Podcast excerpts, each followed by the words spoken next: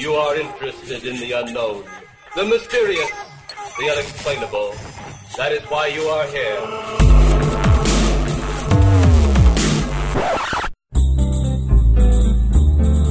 It's the most horrible time of the year. With the nights getting longer, the evil is stronger, and there's much to fear. It's the most horrible time of the year. It's the unhappiest season of all. When your knuckles are whitening from vision so frightening, you must not recall. It's the unhappiest season of all. Cthulhu is calling, and sanity's falling, and cultists are roaming the land. With the darkness descending, our destinies bending to forces we can't understand. It's the most horrible time of the year. There'll be ritual killing and omens fulfilling as old ones appear. It's the most horrible time of the year. Hey, everybody, welcome back from our, what's it been, a week and a half to hiatus? Almost two week Seems like- hiatus? yeah, almost.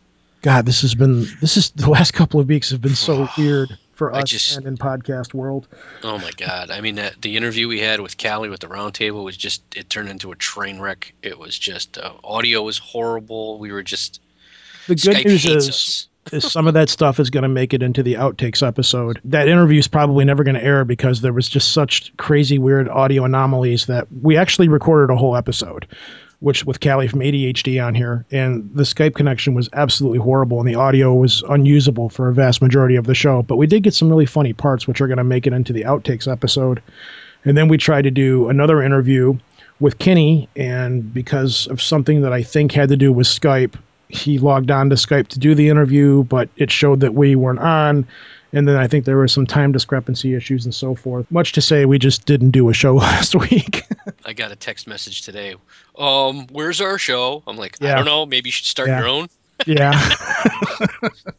well, before we do anything, we've got family business we need to take care of and get out of the way. We tried to do this last week, but since the show never aired, we, we couldn't get it out there.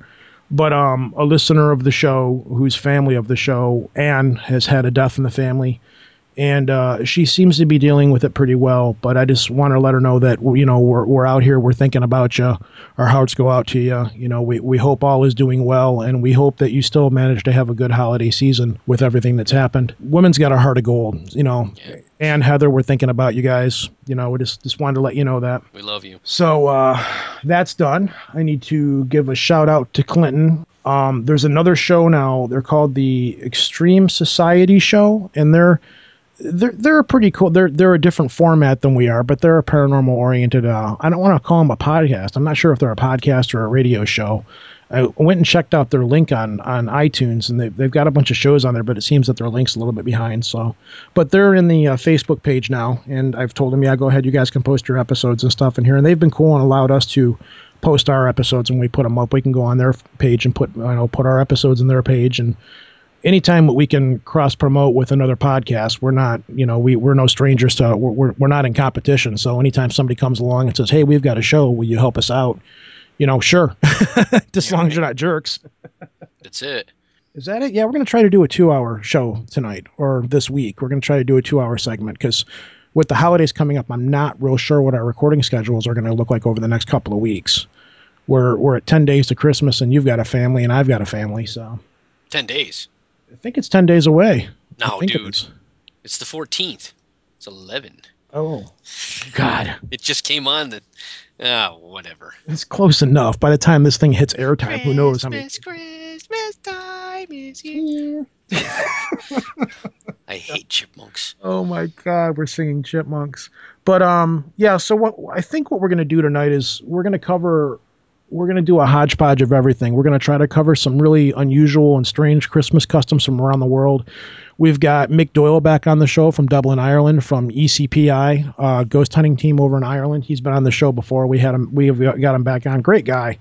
Heart Mhm. of gold. Love love having him on the air. He's he's Dude's a champ. I mean, he's he's gonna be up at like the crack of dawn just to talk to us. yeah on the other side of the world. Literally, he's a champ.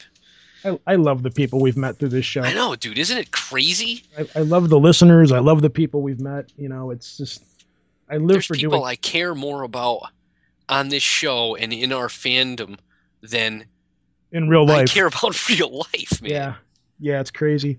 Well, let's um let's get the ball rolling here. What what do you've got for us right now? This is this is kind of a for the lol story. I, I found it pretty funny, so I'll just let you take it away from here. This is this is good because we were just recently on one of our shows talking about the LHC. So we're gonna we're gonna read this, and it comes from crave.cnet.co.uk, and it's uh, man arrested at large hadron collider claims he's from the future.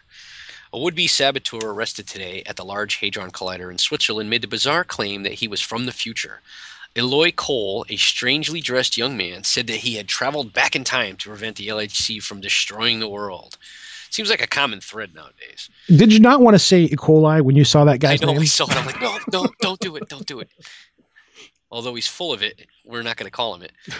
the LHC successfully collided particles at record force earlier this week, a milestone Mr. Cole was attempting to disrupt by stopping supplies of Mountain Dew to the experiment's vending machines. he also claimed responsibility for the infamous baguette sabotage in November last year. Guy should be working on a food truck. Mr. Cole was seized by Swiss police at CERN. Security guards spotted him rooting around in bins. He explained that he was looking for fuel for his time machine power unit, a device that resembled a kitchen blender. Police said Mr. Cole, who was wearing a bow tie and rather too much tweed for his age, would not reveal his country of origin. Countries do not exist where I am from. Discovery of the Higgs boson led to limitless power and elimination of poverty, and Kit Kats for everyone. is is a communist chocolate hellhole, and I'm here to stop it ever happening. If Kit Kats are in the future, sign me up. this isn't the first time Traveler has been blamed for mishaps at the LHC. Last year, the Japanese physicist Masio Nimanumi and Danish string theory pioneer Holger Bech Nielsen put forward the hypothesis that the Higgs boson was so abhorrent that it somehow caused a ripple in time that prevented its own discovery. Professor Brian Cox, a CERN physicist and full time rock and roll TV scientist, was sympathetic to Mr. Cole. Bless him, he sounds harmless enough. At least he didn't mention bloody black holes. Mr. Cole was taken to a secure mental health facility in Geneva, but later disappeared from his cell. Police are baffled, but not that bothered. Okay, For- where do we start? Let's start. he let's start with the Mountain Dew. I don't know, man. because we all know that if you want to start stop the Higgs boson particle from being found, you need to cut off the supply of Mountain Dew. Oh, absolutely. I'm a little concerned that we're going to be wearing a lot of tweed in the future. I like Um, tweed. I don't really care much for the bow tie, but tweed's all right. I'm a little concerned that the Obama administration is leading us to a socialist world of chocolate Kit Kats. Mmm. Yet we cannot, for the life of us, still get chocodiles. Ah, you know, But he did vanish from his his cell. I'm kind of curious as to how that all went down. That's the only thing that really baffles me in the story is how the guy. somebody Van- looked the other way and said, "Let this nutter out." Yeah.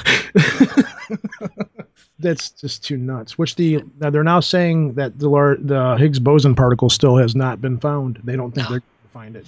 Ah, I don't know. I'm still there's there's enough people in the in the camp that say that it will be found. I have faith. I'm not really all that worried about them finding the Higgs boson particle because they're finding all this other cool stuff. They're still getting a wealth of knowledge, even though they're not getting what they were intending to get. They're still finding out all kinds of really cool stuff from the Large Particle Accelerator. Mhm. Um, like just now, we learned how important the the necessity of Mountain Dew is Look in the that. See, scientific realm. good lord. Let's not forget the baguettes. I, I don't. I personally don't think they're ever going to find the boson particle. I just don't think they're going to. I Hmm. We'll think see. I, I, think it's possibly there, but I don't think that. I think we need larger. You know, I think we need bigger. I think that I think they're just able to see it, just barely see it, but I don't think they're actually. You know, there's enough there to say, hey, there's something that might be here, but I still don't think we have. I still don't think we're dealing with massive enough size of a particle accelerator or the power necessary to actually find it completely. I don't know, dude. I'm going to go out on a limb and I'm going to make a prediction. I'm going to make a prediction that by February of next year, someone is going to find the Higgs boson, and it's not going to be a scientist at the Large Hadron Collider. It's going to be some hacker that's paying attention to the LHC app who's going to end up finding it. That would be cool. Wouldn't it be neat if, like they did with the the thing where they, they presented the disease option, the, the disease thing with to the gamers and said, "Here, figure this out," and the Yeah. gaming community and the hacker community found it. Wouldn't that be Dude, they neat were if it was- folding proteins, dude.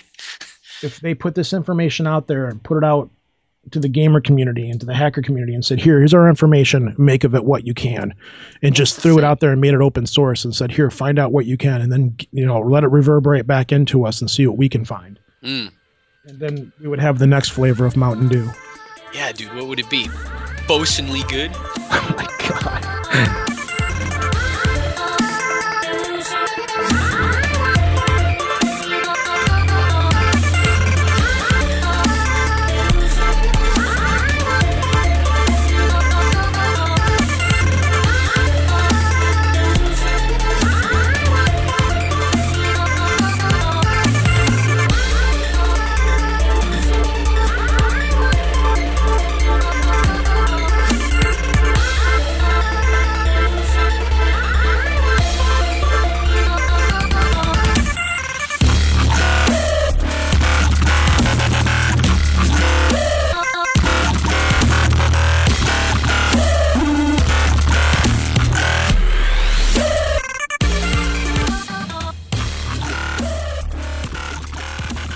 I guess we'll uh, start off with our first really off the wall. Ow! I just smacked my head on the microphone. Whoa. that was weird. But anyway, I'll start off with our first really off the wall tradition. You're gonna you- you're gonna hear some stuff tonight that you guys have probably heard a hundred times, but I wanted to go a little bit deeper and find some really off the wall stuff. And uh, this is one of them, and this is Kiviak, and this comes from foodlorist.blogspot.com. I've looked a lot more for this. I haven't been able to find a whole bunch. This, this is if you're going to listen to this part, I hope you haven't eaten yet. Kiviak is a traditional Christmas dish from Greenland. I have to say I did not find much info about it. It seems to consist of a of whole small ox Ox. Yep. auk birds, which are put into a greasy sealskin and buried into the permafrost under a flat stone for seven months, then dug up around Christmas. Then they bite the heads off and squeeze out the tart guts. Let me read that again. Then they bite the heads off, Ali la, a la, eh, a la Ozzy Osbourne. Did I almost say Ali Akman free? Anyways, I think you did. bite the heads off and squeeze out the tart guts, which are slightly toxic. Mm, yum. Hmm. It does not seem to smell worse than a matured Stilton cheese. Otherwise, it tastes like a matured cheese and very pungent. There is nothing disgusting in this dish other than the fact of what you're eating. I can hear Brent right now going, This sounds like a McRib. Throughout food history, foods have been stored that way. Romans and Greeks were used to produ- were used to produce a concentrated flavor liquor called garum or liquorman Liquimon. liquaman from from fish innards and other parts that would be used otherwise by salting them and letting them letting this mixture ferment in the sun for several months until the flesh had fallen apart. Then the liquid was strained. Ooh. Nowadays, Asian fish sauce such as shottsuru, budu, and nampla, play on playa, are still made in a similar way, obviously using more controlled fermentation process. You're up next. Where are we going? Oh, we're going to go over to um, spiegel.de. This is uh, Greek goblins run riot over Christmas. Who says Santa Claus is the only one trying to come down your chimney during the festive season? According to Greek mythology, a gaggle of goblin like spirits are trying to slide into homes, and instead of presents, they are intent on leaving a trail of destruction right up my alley. As the Greeks tell it, it wouldn't be hard to confuse the 12 days of Christmas with the 12 days of hell. that is if you believe in the Kalakantzera. I didn't say that right. I don't Callie- think I could either. Kalikantzaroi? I'll agree with that. Kelly He's sure- I'm sure he can't. But anyway, These mythical goblin like spirits are said to pop up between Christ's birthday and Epiphany on January 6th. There it is again. Days they devote to wreaking their unique brand of havoc. John Tomkinson, the Athens based author of Haunted Greece, Nymphs, Vampires, and Other Exotica, compares their behavior to drunken yobs coming out of a pub. And the unflattering description suits their bawdy antics. The Kalikantzaroi cause mischief. They intimidate people, urinate in flower beds, spoil food, tip things over, and break furniture. Yeah, yeah, Tomkinson yeah, said. yeah, yeah, yeah, yeah, yeah, yeah, yeah, yeah, yeah, yeah, yeah, yeah, yeah, yeah. Wow. Opinions differ on what they look like, both because of active imaginations mhm, and Greece once isolated region, separated by the Hellenic nations, many mountains, and vast seas. As a result, some say the Kalikantzaroi resemble humans with dark complexions, ugly, very tall beings that sport iron clogs. Oof. Others say they are short and swarthy, with red eyes, cleft hooves, monkey arms, and hair-covered bodies. Sounds like my family. These there's another school of thought which describes them as lame, squinting, and stupid. They survive on a diet of worms, frogs, and snakes. Sounds like your family. Indeed. For most of the year, the Kalikantzaroi live in the bowels of the earth, but they creep out during the 12 days of Christmas, venturing out under the cover of night. The uninvited festive guests are said to sneak into homes through the chimney, or more boldly, by using the front door. And surprise, surprise, Greek families are keen to ward off gaggles of goblin louts. Some use the legendary precaution of black handled knives, Others swear by hanging a lower jaw of a pig behind the front door or inside the chimney. It is the thing to have over Christmas, Tomkinson said. Don't ask me why. That's great, dude. When somebody who writes says, Don't ask me why. Oh my that's God. the best. Hanging a tangled strand of flax on the front door tends to flummox the, the dim-witted Kalakantzaroi, who pause and count the threads, a lengthy task which keeps them busy until sunrise. Fire is another deterrent, much like everything else. Many households maintain a crackling blaze in the hearth throughout the holidays. The smoke is said to keep the pesky Kalakantzaroi out of the chimney. On Christmas Eve, the household patriarch tosses a big log into from a thorny tree, such as a prickly pear or wild cherry, onto the blaze. This Christmas log is known as the Sharkanzolus from Kalakantzaroi. Wow, man, you had to give me this one, right? Oh yeah. Sometimes the old an old shoe is burned, the stench of seared leather augmenting the fire's repellent effect. A handful of salt, there it is again, which gets things crackling, is also said to scare off the beasts. And Greeks born on Christmas Day are at special risk. They can be construed construed as trying to upstage Christ, and the child can turn into a Kalikantzaroi, unless the mother binds her newborn with garlic. Oh, oh my God. Christmas Day is also a big day for fires. Greek tossed wheat grains and other green leaves from the olive tree and walnut tree onto the hearth. The way they catch on fire predicts whether a person will survive the coming year or whether the person will leave his or her village. God, Christmas sounds horrible over there. My God, I think I preferred the pagan belief.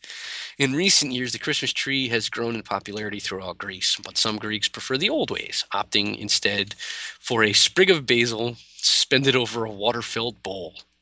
Mmm, simplicity. Once a day, someone in the home, usually the mother of the family, uses a sprig to sprinkle water throughout the house to ward off the creatures. The only reliable cure all, however, is when village priests bless the waters on the eve of Epiphany, which marks the end of the 12 days of Christmas. They have been known to visit homes to sprinkle holy water fragranced with sweet basil to chase away the evil spirits for another year. On the eve of Epiphany in Cyprus, villagers scatter pancakes on the roofs to give the Kalikantzaroi something sweet to eat as they prepare to head out of town, perhaps to show there are no hard feelings. oh my god, you had to get look at these guys' names. Oh, Ak- Akaterini Polymura Kalamaki. Kalamilak. Kalama. This guy, Kalima. Kalima Shaktide, director of the Hellenic Folklore Research Center in Athens, says the Kalikantzaroi remain popular throughout present day Greece, even in cities.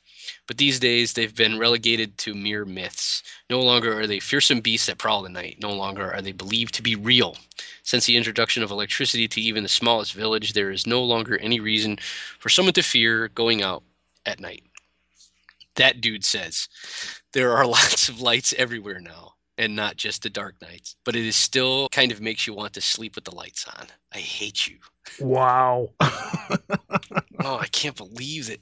Wow. Mental note: Do not go to Greece for Christmas. No, dude. I there's been so many mental notes for me this week. Have you ever heard of this legend before? I've I never heard did. of goblins. I've heard of the goblins that come around and destroy things during Christmas, but not like this. See, I told my kids, my kids have goblins, Christmas goblins, that that I gave them, and they, I'm a bit of a nut when it comes to goblin lore, and I'm not going to say why because I don't want to offend any other people that listen to the show, but I still think goblins are top notch.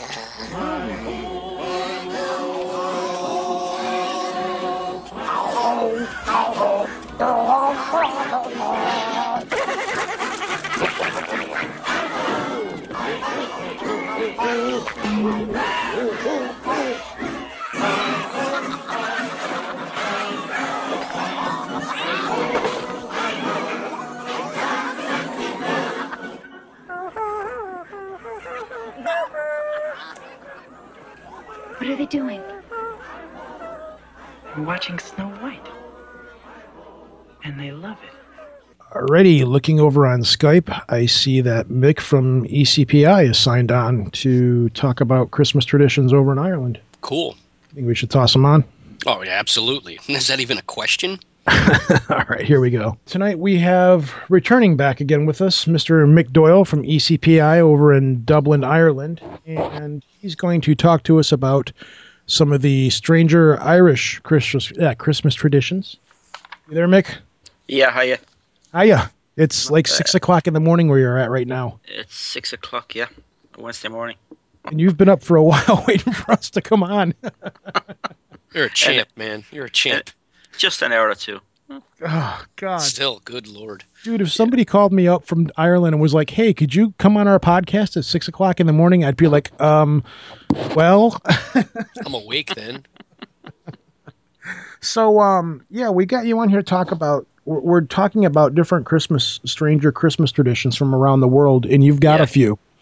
So, go ahead, start off. What do you got for us? Yeah, you were asking me earlier on about the whitewashing of the cottages over here. Yes.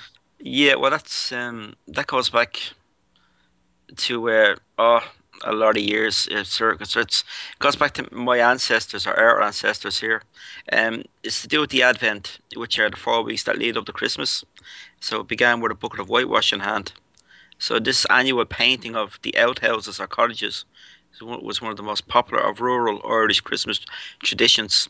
It was carried out mainly by the men, while the women scrubbed the interiors. So they the men got the, hand, the handy uh, end of it by just doing the whitewashing. So it dates back to uh, pre-Christian, uh, pre-Christianity, and it's generally regarded as the ancient version of spring cleaning. Okay, which is carried out prior to the winter solstice, when daylight hours um, shrink to just under seven and a half hours, which is what we're having here at the moment.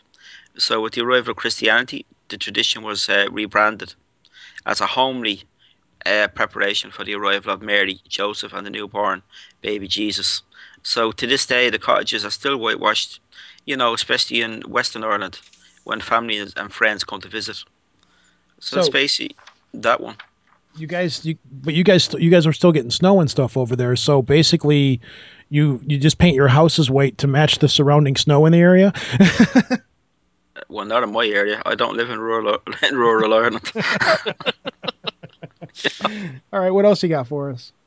Um, well, you know this. We have a lot of traditions over here, and um, and a lot of the traditions that start, are carried out worldwide started in Ireland.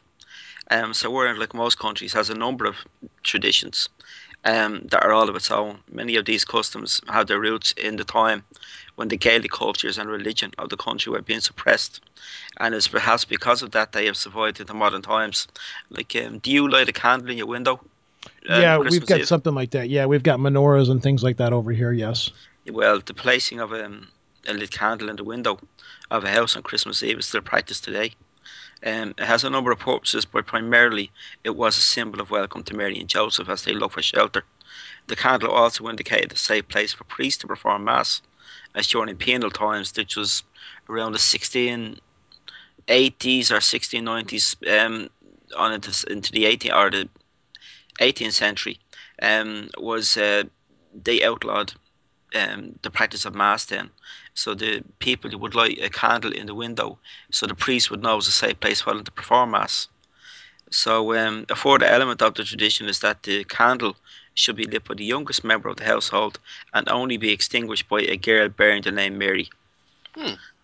So basically, they go back to pre-Christianity and back to our penal times when my country, well, it's still under occupation here for the last 900 years by the British. so, um, That's a long occupation. yeah. So, um, basically, it's the same with the, uh, you know, the Christmas tree. Again, goes back to pagan times. And Mm. that was a custom that's avoided with little variation, except that the tree, now draped in tinsel, makes its appearance earlier and earlier each year. As with the rest of the decorations, they are now well up in many homes and offices at the beginning of December until January the 6th. But before the 20th century, it was only shops, churches, and the homes of the gentry or the wealthy that were decorated so lavishly. The ordinary folk, uh, P or family, may do with holly and mistletoe. What's uh? There was something else to do with uh, January 6th, which was uh, Little Women's Christmas. Well, no, believe- it's called it's called Old Christmas. Yes, Old Christmas. And what's the deal with that? That's just the day that women go out shopping and have a good time on their own, or No, I think women go out shopping every day and have a good time. I don't think. I don't think. I don't think it has to make to make to, to do with January the sixth. Um, basically, no. It's it it's. It, I, I think the folklore here are the are the superstition here it is that if it's taken down, you know, if your decorations go up, say early December or Christmas week, and they stay up until the sixth of January, and they're taken down then. Uh, if they're taken down before the 6th of January, then bad luck uh, befalls the household. and what about um? Well, go ahead. No, go ahead, yeah. There's um. There was something I saw on the on the net too about leaving a piece of mint, mince pi- uh, mincemeat pie and a bottle of Guinness. That doesn't sound alarmingly unusual for Ireland at all. Well, that's that's down to what was called the laden table. Um, uh, it basically was after your evening meal on Christmas Eve. It's still practiced today. The kitchen table was set out, was again set, and on it was placed a loaf of bread filled with caraway seeds and raisins, a pitcher of milk, and a large lit candle. The door to us that left unlatched so that Mary and Joseph, or a wandering traveller, could avail of the welcome. That's why these things were left out. so now it's just mutated to the point where it's a piece of mince pie and a bottle of Guinness. Um, well, you could leave it what you like, really. Well, we've got something like that over here where the kids leave out a, a plate of cookies and milk at night for Santa. Yeah, Um, they do that here for the kids. Yeah, And carrots for the reindeers here. Yeah, cares for the carrots for the reindeers. I, I would rather go with the bottle of Guinness myself, but you have a, a slosh, I would too, but it would be a deadly Christmas if I did. have a it- slosh Santa laying on someone's lawn in the morning on Christmas morning. hmm Again, it's with with um, do you guys use send Christmas cards to people? yes, Okay, that was that, that started in Ireland. really. It did. It's um, it started with the sending and the receiving of festive greetings in paper format.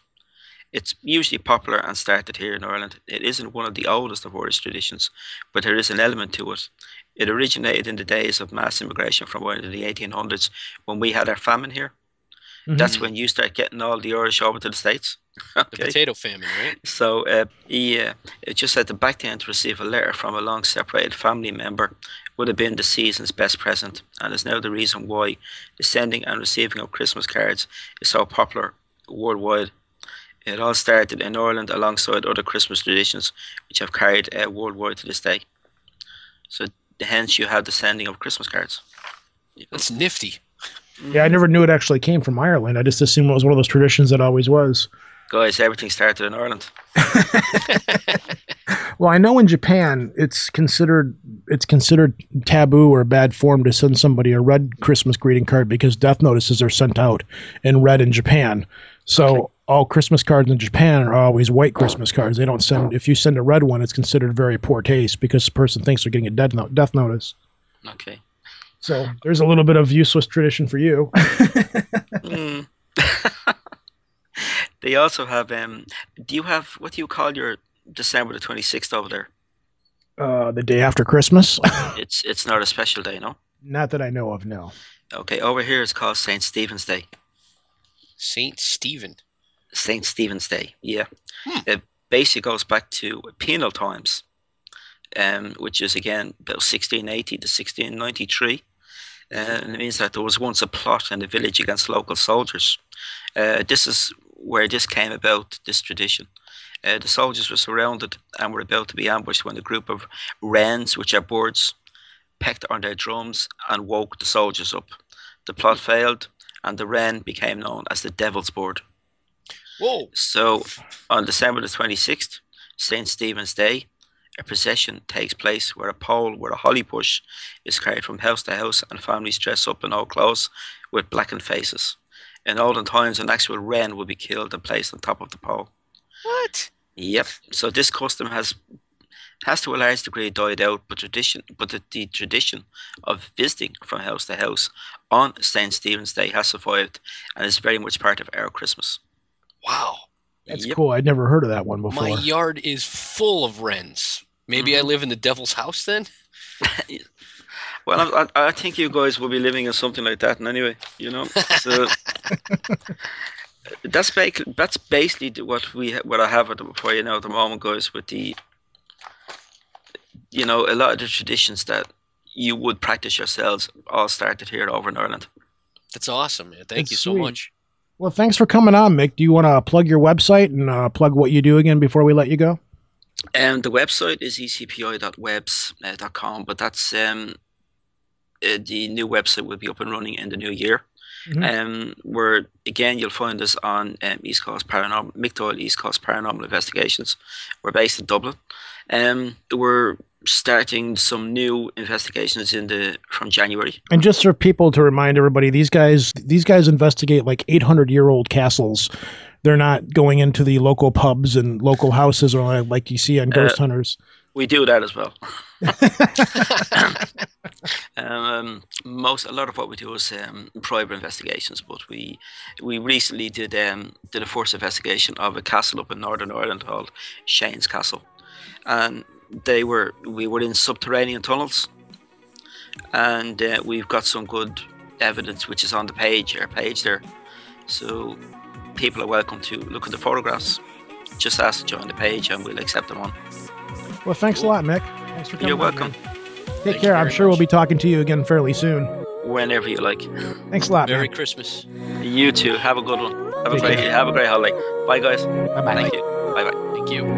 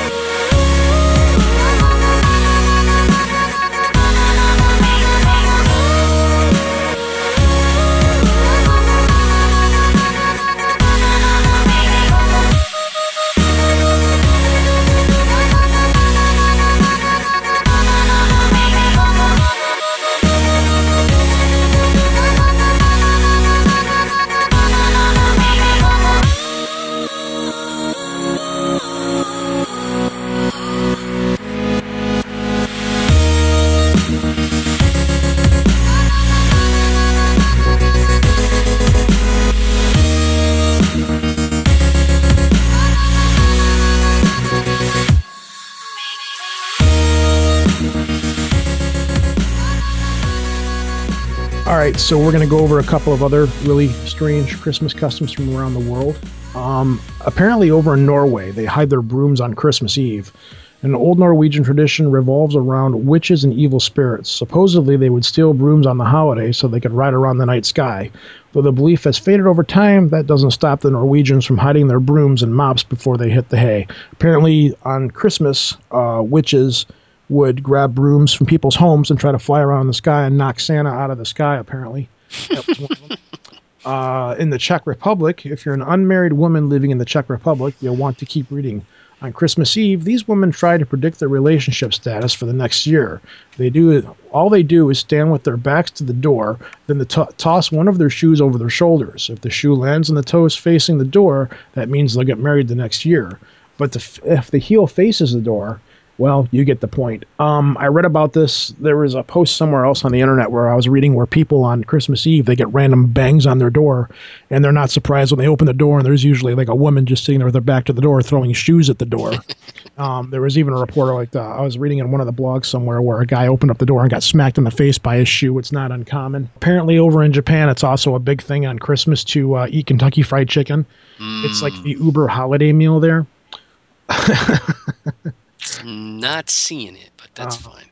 I believe in Venezuela on Christmas Eve, they all roller skate to church for Christmas Mass, and the streets close down so people on roller skates can actually roller skate right into church. it's pretty nutty. So, Sonic. yeah. Your savior has arrived. That's awesome. so, anyways, where are you taking us? What do you got now? We're gonna go and read about um, some animal rescue. And, um, this goes out to our um, friends who love animals because these little animals are so stinking cute. Well, when they're little, they are. Uh, this is from uh, tuoitrenews.vn. This is uh, Ha Tinh Police rescue 106 pangolins. I said pangolins, not penguins. The Environmental Crime Investigation Police in the central province of Ha Tinh Sunday rescued 106 pangolins, an endangered scaly animal from illegal traffickers or traders. Colonel Dang Quang Nyem, deputy head of the province PC 36 Police Department, said on December 11th he sent a special task force to National Highway 8A to examine a Camry car numbered BKS 30M 1207, which was suspected of transporting a large number of wild animals following a tip off. When the car entered Duc Long Commune in Duc Tho District, the police ordered it to stop for checking, but the driver ignored the police and sped on. The driver later crashed into the police's car and was finally captured. The police found 106 living pangolins, which weighed nearly 400 kilograms and are worth over VND1 billion, which is $50,000 American, inside the car. The car was also carrying some weapons and fake license plates. Driver Nguyen Van Nyang and his assistant Don Mont Viet failed to prove the origin of their goods and were arrested. The police are still investigating where the pangolins came from. That's a pretty big heist. We need to call this show the Weird Asian News Network show at this point. Yeah, we get a lot of our stuff out of Asia. So, so what are these things? They're not penguins, but what are they? What kind? Of, Pangolins, they're a um they they're they're a member of the anteater family and they are found in Africa as well as some parts of Asia, but mostly in Africa. What they are is if if you ever see like um certain times you'll open up a kid's book and you'll see an armadillo and he's all balled up. Mhm. And then you'll see this other animal that's all balled up and it looks like it has like big fish scales all over it. Mhm. That's a pangolin. So they're not birds. They're more. No, no, it's they're they're mammalia. They're not from the uh, avian group at all. They're So- what are they're people mammals. doing with these? Are they trying to take them to keep them for pets or something? Or yeah, there's big money in them. Yeah, Where? they're exotic pets. What do you feed them? What do you? Uh, ants, I mean, is ants and bugs. what, you, you can't exactly go play fetch with it, you know? Like, No, well, you can't, Can't- play fetch with a boa constrictor either. But I mean, I, mean, I guess Well, you that could if you depends, want to yeah. whip it. Yeah. that depends. Hmm. I was just reading on here. There's another another tradition uh, in Portugal. This tradition is very spiritual. A tradition. It's very spiritual, but it probably creeps people creeps a few people out. On Christmas morning, most Portuguese have a traditional meal called a cons, consoada. The whole family attends, and we're not just talking about those who are still with us. The dead are also invited, and there are extra places set at the table for them to eat. Uh, basically, they set they put a plate down, they leave a chair there for dead Uncle Brad or whatever. you're gonna tell me they brought them with them? No, no, no. But they set a plate up there and they offer they put they put food and stuff on the on the plate and they you know they go about as though the relative are actually there. You know, and they continue having which you know I don't I don't think that's really all that creepy. That doesn't No, you know not really. I mean, it's it's you know it's just keeping memorial of those who have passed on in the family. sure. It's kind of sweet actually. Yeah, I don't think it's that big of a deal. No. Uh, in Slovakia, many Christmas Eve dinners are relatively calm when you compare them to the meals of Slovakia. At the beginning of the dinner, the head of the table throws loksa, bread, water, and poppy seeds onto the ceiling in hopes that it will stick. The more it sticks, the better the crop he or she will have in the following year. In Slovakia, you throw bread, bread throws you. That didn't come out right at all. no, that's fine. All right, we've already covered gay penguins in the show. We've now covered uh, pangolas. So I'm going to cover the uh, next one here, which is Deer Ram Love Story Has China Zoo a Flutter? And this is coming to us from some independent news agency, news.ninemsn. It's nine MSN. Oh, I think this is from Australia. It's from an Australian news network. Hmm. So, uh, staff at Wildlife Park in southeast China have turned Southwest. southwest. Oh my god, dude, it's two thirty-seven in the morning. I'll start it over for you. No, read it. Whatever. It's fine.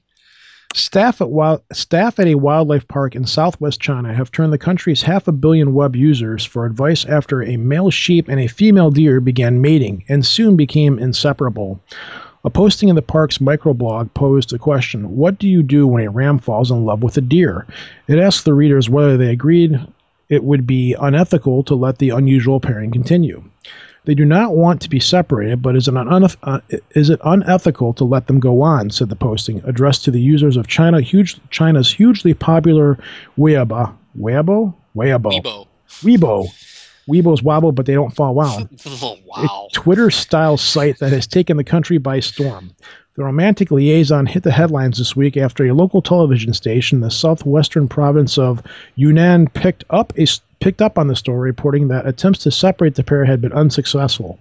The ram, whose Chinese name is Chang Changmao, means Chang Mao. Mao. Here we go again, Asian News Network.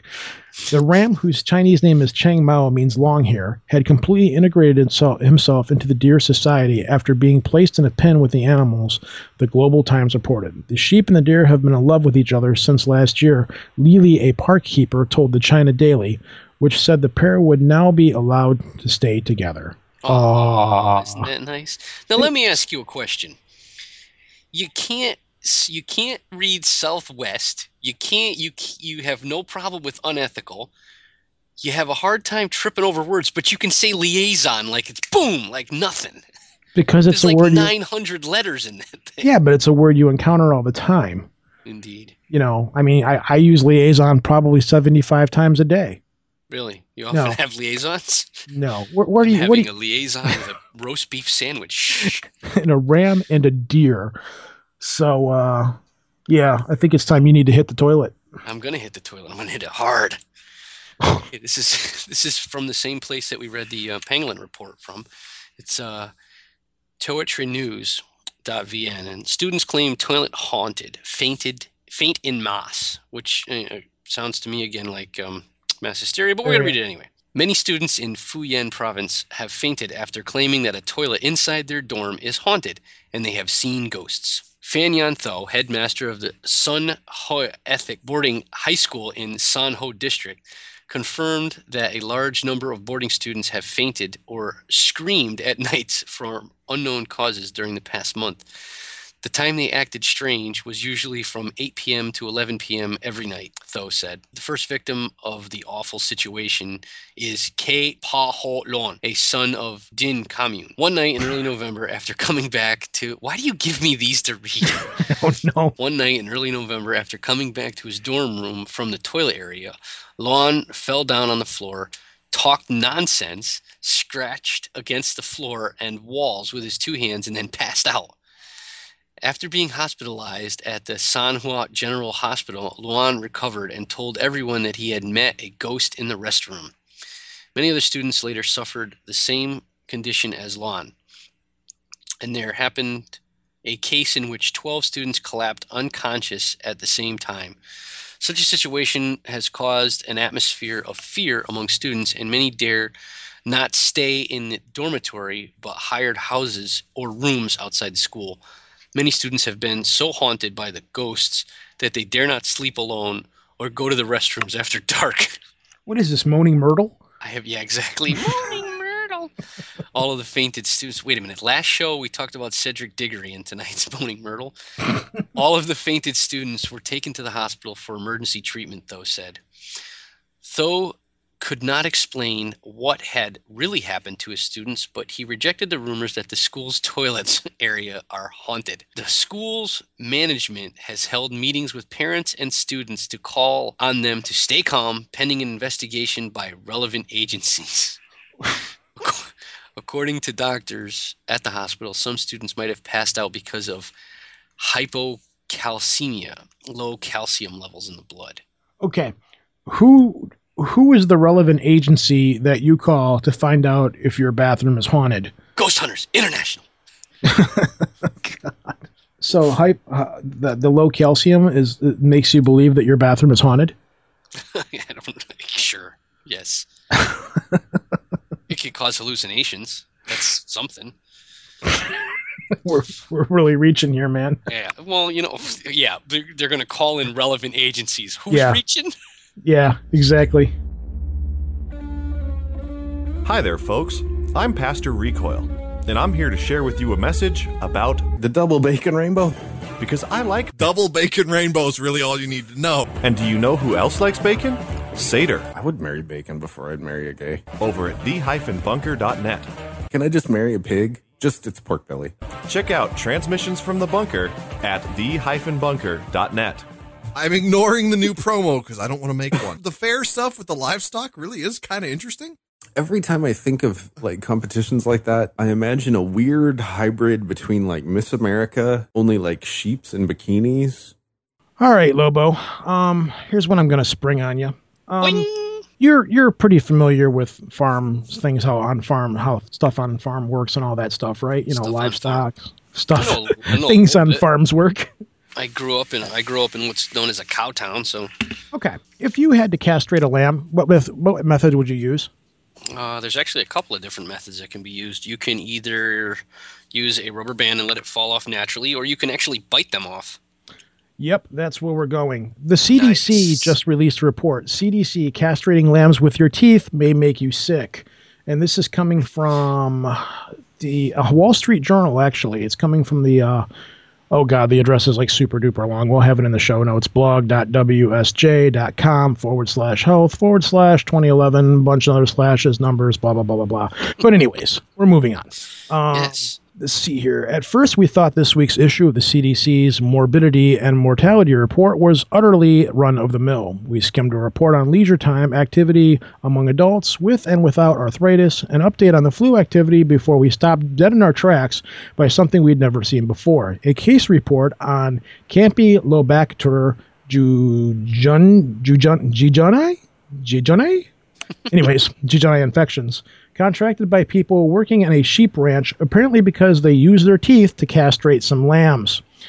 How did you even come up? Wait a minute, because I didn't tell you before we recorded this piece that I was going to talk about people castrating lambs with their teeth. So what? How did that pop into your head?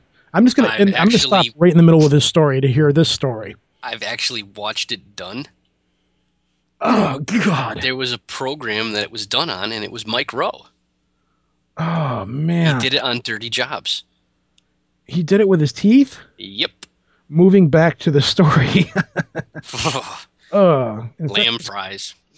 Exactly. Contracted by two people working at a sheep ranch, apparently because they use their teeth to castrate some lambs.